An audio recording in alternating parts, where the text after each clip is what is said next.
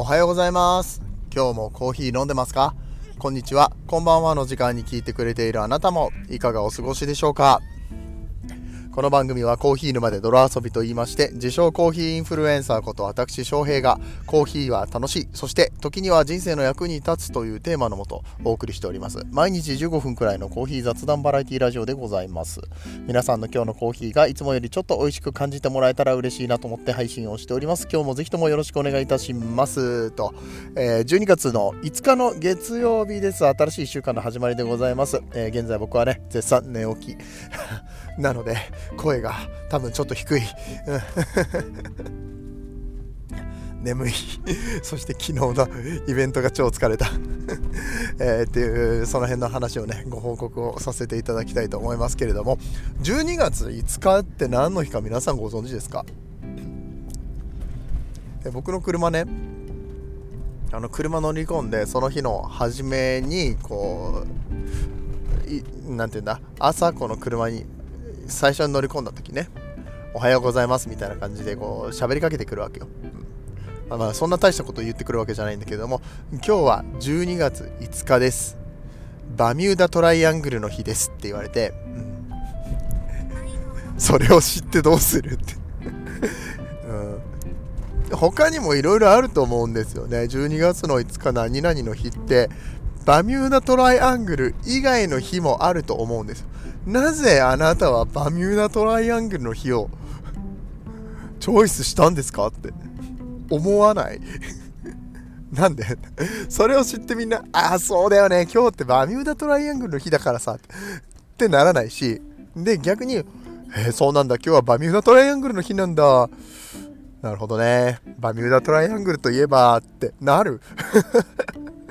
なぜこれをチョイスしたんだろうって思って。いや、他に何の日があるか知らないけど、いや、何の日があるかちょっと気になるな。今ちょうど信号待ちだし。あんやめとくか、やめとくか。ね、あんまりこう、スマホはいじらないようにしましょうね。運転してるっていうことで。はい。あの、調べることができないんだけれども、でも バミューダトライアングルってあれだよね。あの、アメリカとか、その、アメリカ大陸中米北米、中米とかあの辺りの海ですよね、確かね。海だったっけ？陸もつながってるんだっけ？あの、飛行機がよく墜落するところよね。はい。魔のバミューダトライアングル的なやつだったと思いますけれどもね。うん。あの、改めてバミューダトライアングルについて考える日にしようと思います。言われたから 気になる。後でウィキペディアで調べよう、ね。言われたら気になっちゃうタイプでございますけど。はい。ということで、えー、昨日のご報告していきたいかなと思います。12月の4日の日曜日。大坊本教寺というところでお寺さんで、えーと、コーヒーを入れてまいりましたのでその時のお話をしたいと思いますそれでは本編やってまいりましょうこの放送は歴史とか世界遺産とかを語るラジオ友沢さんの提供でございます。もうちょ、ちょ、もう一回、ちょ、子供が子供が叫んだからもう一回あのスポンサーコールやらせてください。はい、この放送は歴史とか世界遺産とかを語るラジオ、友沢さんの提供でお送りします。はい、ということで、え昨日まずですね、放送ができなかったんです。一応この番組毎日放送するっていうのをね、コンセプトにやらせてもらってますけれども、たまにこう、まあ、体調が悪かったりだとか、いろいろ忙しかったりとかで放送ができない日があるんですけれども、昨日は、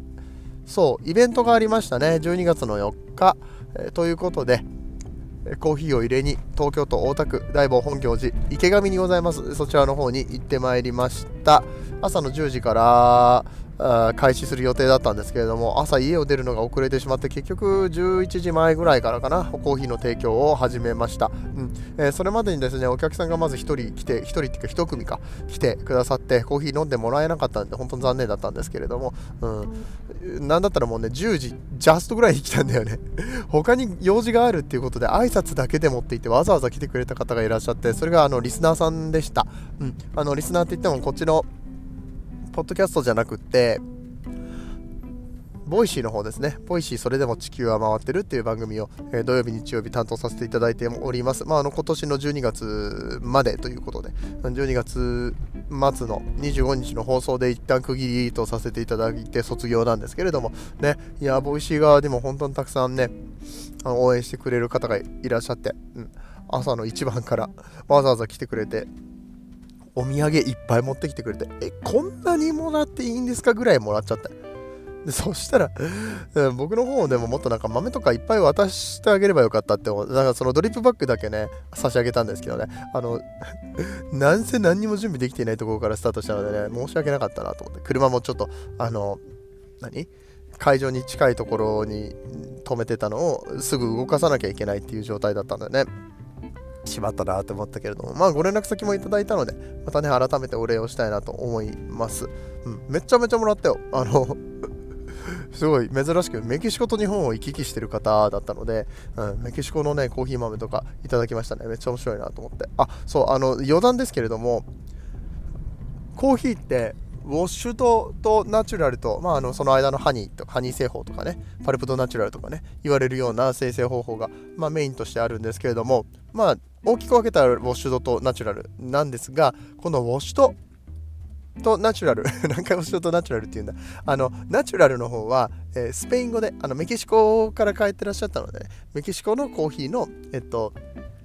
お土産をいただいたんですけれどもこっちのコーヒーはナチュラルでこっちのコーヒーはは、えー、ウォッシュドですよって言って言われて、まあ、一応僕はあのスペイン語ちょっとできるんで読めるんですよ。多少ね。で読んだらナチュラルはナチュレロって書いてあったかな、うん、ナチュレロ、うん、これナナチュナチュレールかナチュラールかそういう動詞が動詞にもなるのかな。自然なとかになるのかな、まあ、とにかく結構この動詞をそのままあの名名詞じゃないや、えーと、こういうのなんていうの形容詞に変換させたりとかするパターンよくあるんですね。うん、あのー、英語でもあるんだけれどもそれよりも結構こう露骨に スペイン語ってそのままじゃんみたいなのがあるんですけれども、えー、ナチュラルのコーヒー豆はナチュレロだったかな。で、えー、っともう一個。ウォッシュドの方がラバドって書いてあったんですよ。それがあなるほどねって僕の中では思って。うん、ウォッシュドって言ったらさその洗うっていう意味だと思うんだけどラバドっていうのはあのこれはスペイン語であの洗うなんですよ。確かに洗うなんですけれどもうん僕の経験からですけど僕が多分そんなにあのいろんなところでこのラバドって言葉を使わなかったからえラバドって言ったらお風呂入る時とかあのお皿洗う時とか洗濯物する時とかだよねってすごいそっちの方に洗剤で洗う感覚が あのパッと思い浮かんであそうかラバドってこういう風にも使うんだって。ね。めっちゃ子供が叫んでますけど。はいあのー、それを思ったっていうね話です。はい見事にね自分で自分の話の腰を折りに行きましたね今ね。そう。でそんなコーヒー豆もいただいた後なんかわざわざチーズもいただいて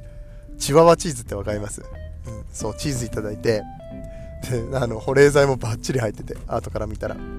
すごくいっぱいもらってしまったんですけどね。うん。そんな方が朝から来てくださって、うん、幸先のいいスタートだなと思って。で昨日は暖かかったんでお寺ねお外でコーヒー提供させてもらいました、うん、後からだんだんこう寒くなってきたというか日が陰ってきたんだけれども夕方の3時までやらせていただいてまあ別にめちゃくちゃ寒いなんていう風に思うこともなく、えー、無事に終えることができました。はい。でまあ無事に終えることができたとはいえですよ。とはいえ。いや野外のイベントって難しいなーって。そもそもあの僕が持ってる技術、うん、バリスタとしてものすごく経験があるわけでもないし、うん、あのあれよ勉強はしてるしあのその焙煎焙煎じゃないや。えっと抽出ねどんな形でするのか、えー、こういう狙った味を出すっていうのはある程度できてるつもりです。ただまあその言い訳をすると機材がねグラインダーがそんなにすごくいいもの。あそれはあれですよ。普段家でコーヒー入れない人とかからしてみたら、なんかかっこいいグライダー使ってますね。あのカリタのナイスカットミルですけれども、うん、やっぱりプロとしてコーヒーを提供する側から見るとそんなに対していいコーヒーコーヒーじゃないやいいグラインダーじゃないんですよね、うん、でやっぱり最初調整したものからそのブレるブレる。うん、であのナイスカットミルでやってるお店って、まあ、実際にあるしお店ですよ。あの野外とかじゃなくってイベントの時はナイスカットでやってますっていうところもあるしそのもうちゃんとお店として構えてるところでもナイスカットでやってるところもあるしこれがいいとか悪いとかいう話で言うとそんなお店が決めるものですよね。うん、あのいいも悪いもないんですよ。それでこういう味のコーヒーを提供するっていうふうに決めたのであればあの全然それはあの悪いことではないんですけれども僕個人としてはやっぱりその満足はいってないですね、うん、グラインダーに関しては、うん、あこのコーヒーで浅入りも深入りも出そうって思うとちょっと無理があるよねっていう感じになっちゃうんですね。どうしても。まあ、そうなってくるとじゃあ次のグラインダーって何って言われたらまあおそらくはミルコですね。うん。ミルコかウィルファー。ウィルファー買うんだったらミルコかな。はい。あの今とそんなにめちゃくちゃ変わんないからなウィルファーって言ったら、うん、特にあの朝入りのコーヒーとか、えー、この引き目を粗めに引こうっていうのであればミルコ。次のステップとしてはミルコただちょっと上がるだけかなそれだとねレベル的にはね。だったらコマンダンテの、えー、魔改造、えー、魔改造っていうのはそのこうなんて無理やり電動にする。あの電動インパクトをつけて 無理やりするってこともまあできなくはないんですけど、うん、だったりだとか、うん、どこでこう自分の レベルアップをしていこうかなってもちろんその器具だけじゃなくってトーク力説明力そしてあと調整力ですね、うん、技術。の部分で改善できる部分は多々あるでしょうから、うん、あのお金をかければいいっていうものでもないかもしれないんだけれども、うん、やっぱりねナイスカットミルでずっとやっていくのって辛いよね。で、え僕は個人的に欲しいグラインダーとしては P64 ですね、ラゴムの、はい。えー、オーストラリアの会社ですけれども、ラゴム P64 っていう、えー、グラインダーがありましていくらするんだろう？30万ぐらいするんじゃないかな？うん。もう業務用ですよそうなると、うん、やはり、うん、本当にこのこだわりでお店やってるところとかはこういうマシンをね、えー、導入したりとかするんですよね、うん、あの僕も SCAJ に行った時にそういう悩みがあるんですってことを R&D エスプレッソっていうそういう器具とかメンテナンスの取り扱いをしているお店、お店じゃないや、なんて業者さんをやっているね、この R&D エスプレッソの本田慎さんという方に伺ってきたんですけれども、うん、さんは、いやもうこれ一択でしょって、ラグも一択でしょとか言って言うから、うーん、お値段がちょっと。って。そんだけ、ね、あの、今回のさ、イベントでもさ、売り上げで言ったら仕入れの方が高かったぐらいですよ。うん、売上と仕入れとあとその交通費とか含めたらねもう全然あの僕はウェブショップで今持ってる在庫を売ればあの全然ちゃんとプラスは出るんですけれども今回のイベントに関しては、まあ、お客さんねあんまり告知ができなかったっていうのもあると思うんですけどあんまり来なかったし物販もあんまり売れなかったし、うん、となるとちょっとねあのこの規模のイベントで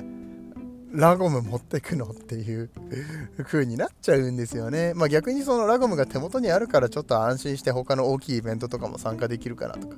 も思ったりもしないでもないんだけれども、うん、難しいな、うん、と思いました。うん。まあ、そこ器具のところでその自分の中での不満ね、まあ、別にお客さんがさうわーとか言ったわけでも何でもなくって何だったらさあすごいですね。かっこいいですね。あやっぱりこうコーヒーやってる人違うんですね。みたいな感じのね、うん。うん、そういうマーケットだから、うん、全然いいんですけど、うん、僕の個人の活動として出てるしね。ただやっぱりその上を見たらいくらでも上が見えちゃうもんだから僕は個人的にすごい悔しいわけ朝と昼と夕方とで出してる味が違うなって。わかるから。自分のセンサリーはこう100点ではないっていうところになっちゃうんですよね別にレシピ変えてるわけじゃないしあれなんかおかしくなってきたなって思ったら途中でこうレシピを微調整したりとかね温度変えてみたりだとかあの引き目を変えてみたりだとかあの攪拌の回数変えたりだとかいろんなことはしてるんですよ、うん、でちゃんと一応その僕としては合格点ですね、うん、提供できる合格点は出してる。けれどもけれども悔しい。っていう状態がね、昨日続きましたね。うん、おととい、おとといじゃない、前回、前々回出店した時もやっぱりそういう悔しさはあったんですけど、今回は何だろうな、お客さんが少なかったんですよ、前回、前々回に比べて。それでいて、あと、いい豆使ったから。すごくいい豆を使ったけど、僕はそれをね、えなんだろうな。う、あでも今まで使ってる豆が悪い豆を使ってたわけじゃないんだよ。悪い豆を使ってたわけじゃない。全然僕もやっぱ美味しいと思って持ってってるんだけれども、うん。えー、それで常に平均的に、うん、合格点を叩き出してたものがねその、うん、なんだろうなそのいい豆を使った時に自分で合格点のラインを上げちゃうんだよね。この豆のポテンシャルだったらここまで出せるこの味まで出せるっ